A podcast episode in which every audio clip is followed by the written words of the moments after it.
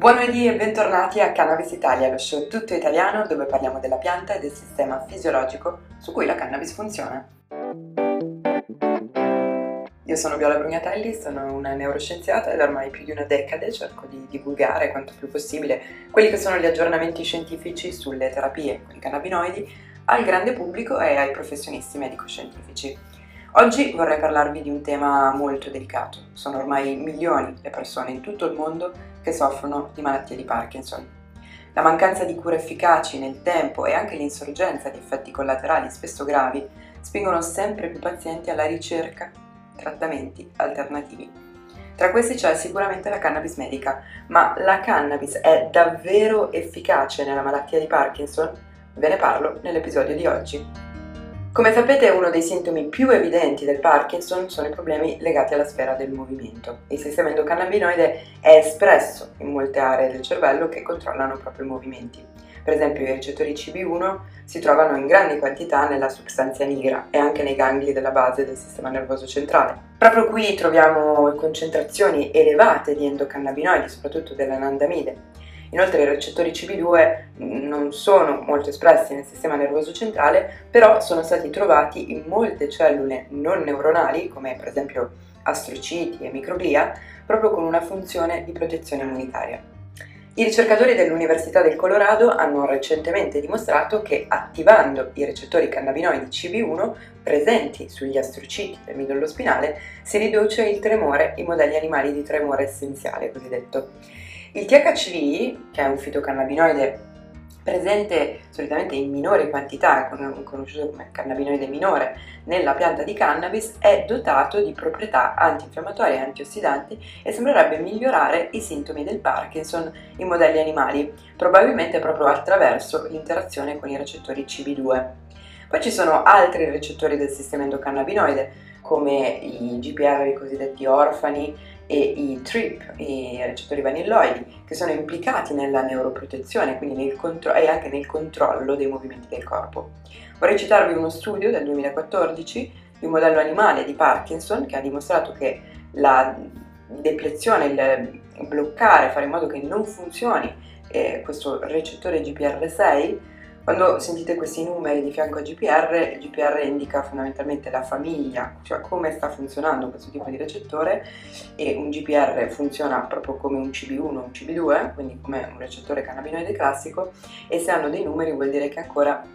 non sono stati deorfanizzati, che è un po' il lavoro che, che facevo io come ricercatrice agli albori della mia carriera nel mondo del, nel settore del sistema endocannabinoide questi GPR6 sono presenti proprio nei gangli della base, che è un po' il punto focale eh, della patologia del Parkinson, e eh, sembrerebbero indurre un aumento della dopamina nel cervello e quindi un miglioramento dell'attività motoria, soprattutto della discinesia, che è indotta per esempio dalla terapia standard del levodopa.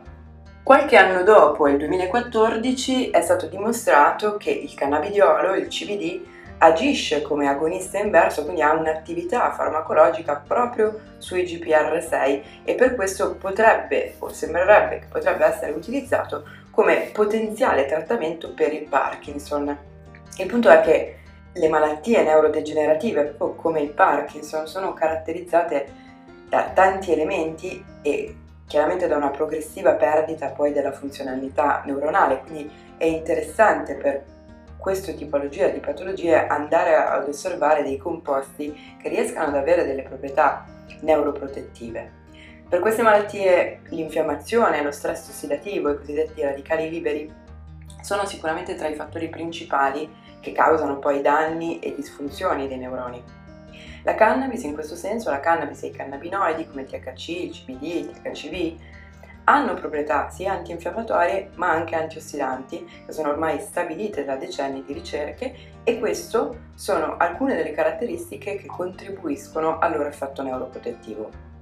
La neuroprotezione indotta dalla cannabis si esplica però anche attraverso diversi meccanismi, adesso ve ne cito alcuni, eh, non entro nei dettagli di come funzionano perché per qualcuno sarà un pochettino arabo, per altri invece avrà dei significati principalmente tramite l'inibizione di quella che è la trasmissione glutammatergica del cervello.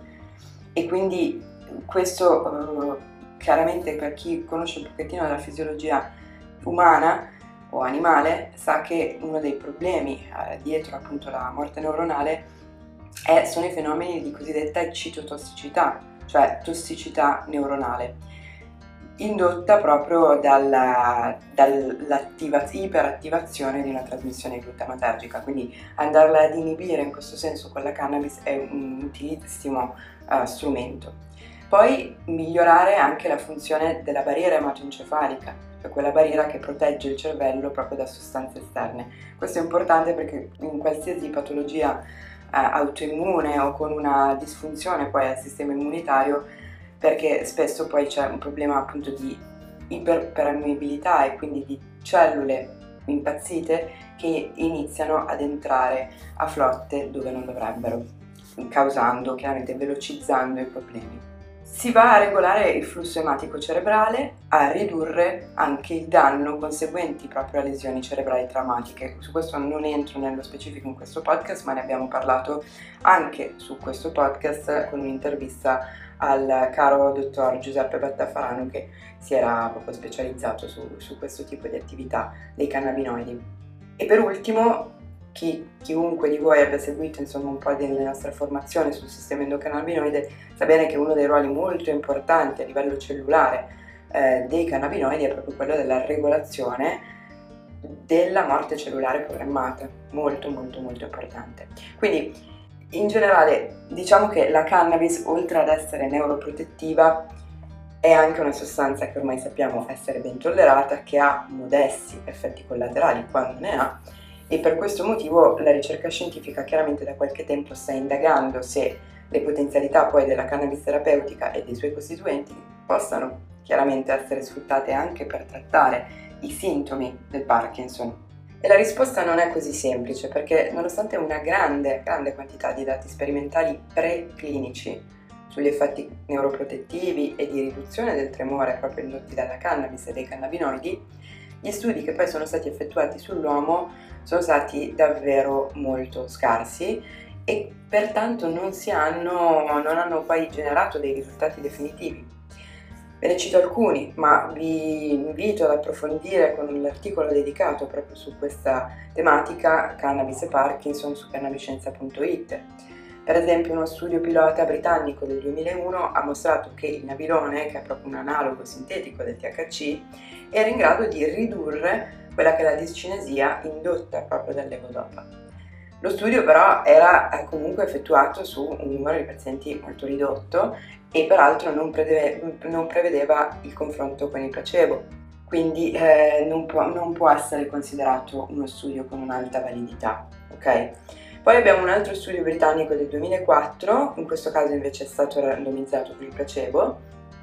anche qua pochi partecipanti, soltanto 17, che mostra che la cannabis, seppur ben tollerata, non va ad indurre miglioramenti nella discinesia e nel parkinsonismo. Neanche il CBD ha mostrato effetti significativi poi nella riduzione dei sintomi motori del Parkinson, però in uno studio brasiliano del 2014 i pazienti trattati hanno tutti quanti riportato un miglioramento generale della qualità della vita grazie al CBD. Sempre in Brasile i ricercatori hanno somministrato cannabidiolo o placebo ad una ventina di pazienti con Parkinson e poi li hanno sottoposti ad un test dove era richiesto loro di parlare in pubblico. E chiaramente questa simulazione di una situazione ansiogena che crea ansia ai pazienti avevano ricevuto o una dose di 300 mg di CBD oppure placebo. Quelli che hanno ricevuto il CBD hanno mostrato una diminuzione dell'ansia e anche del tremore anche il nabilone sembra migliorare la qualità della vita dei pazienti parkinsoniani. Nel 2020 i ricercatori del gruppo di lavoro sulla malattia di Parkinson dell'Università di Innsbruck in Austria hanno mostrato che 4 settimane di trattamento con il nabilone miglioravano l'ansia e i disturbi del sonno in pazienti con il Parkinson. Quindi se i dati clinici non sembrano realmente supportare l'utilizzo della cannabis terapeutica ancora per le evidenze che abbiamo e dei cannabinoidi nel Parkinson, Il punto di vista dei pazienti è invece molto differente perché basta una semplice ricerca su Google per trovare testimonianze dirette di come l'utilizzo della cannabis abbia migliorato la vita di tantissime persone affette da Parkinson, persone che in generale non riuscivano più ad avere sollievo dall'utilizzo dei farmaci tradizionali. I sintomi non motori come ansia e disturbi del sonno sembrano quelli che beneficiano maggiormente dall'utilizzo di cannabis, ma non mancano comunque testimonianze di pazienti che riportano miglioramenti del tremore e della rigidità posturale. Per restare nell'ambito accademico, queste testimonianze sono supportate da vari survey, che sono dei sondaggi effettuati con criteri scientifici ben precisi. L'ultimo, in ordine di tempo, è stato pubblicato qualche mese fa sul Journal of Parkinson Disease ad opera dei ricercatori dell'Università di Amburgo in Germania. Per valutare il punto di vista della comunità parkinsoniana tedesca sono stati analizzati 1348 questionari. L'uso di cannabis è stato riportato dall'8.4% dei pazienti e di questi la maggior parte sono più giovani dei non utilizzatori, vivono in grandi città e conoscono meglio gli aspetti legali e clinici della cannabis terapeutica. La riduzione del dolore e dei crampi muscolari è stata riportata da più del 40% dei consumatori di cannabis,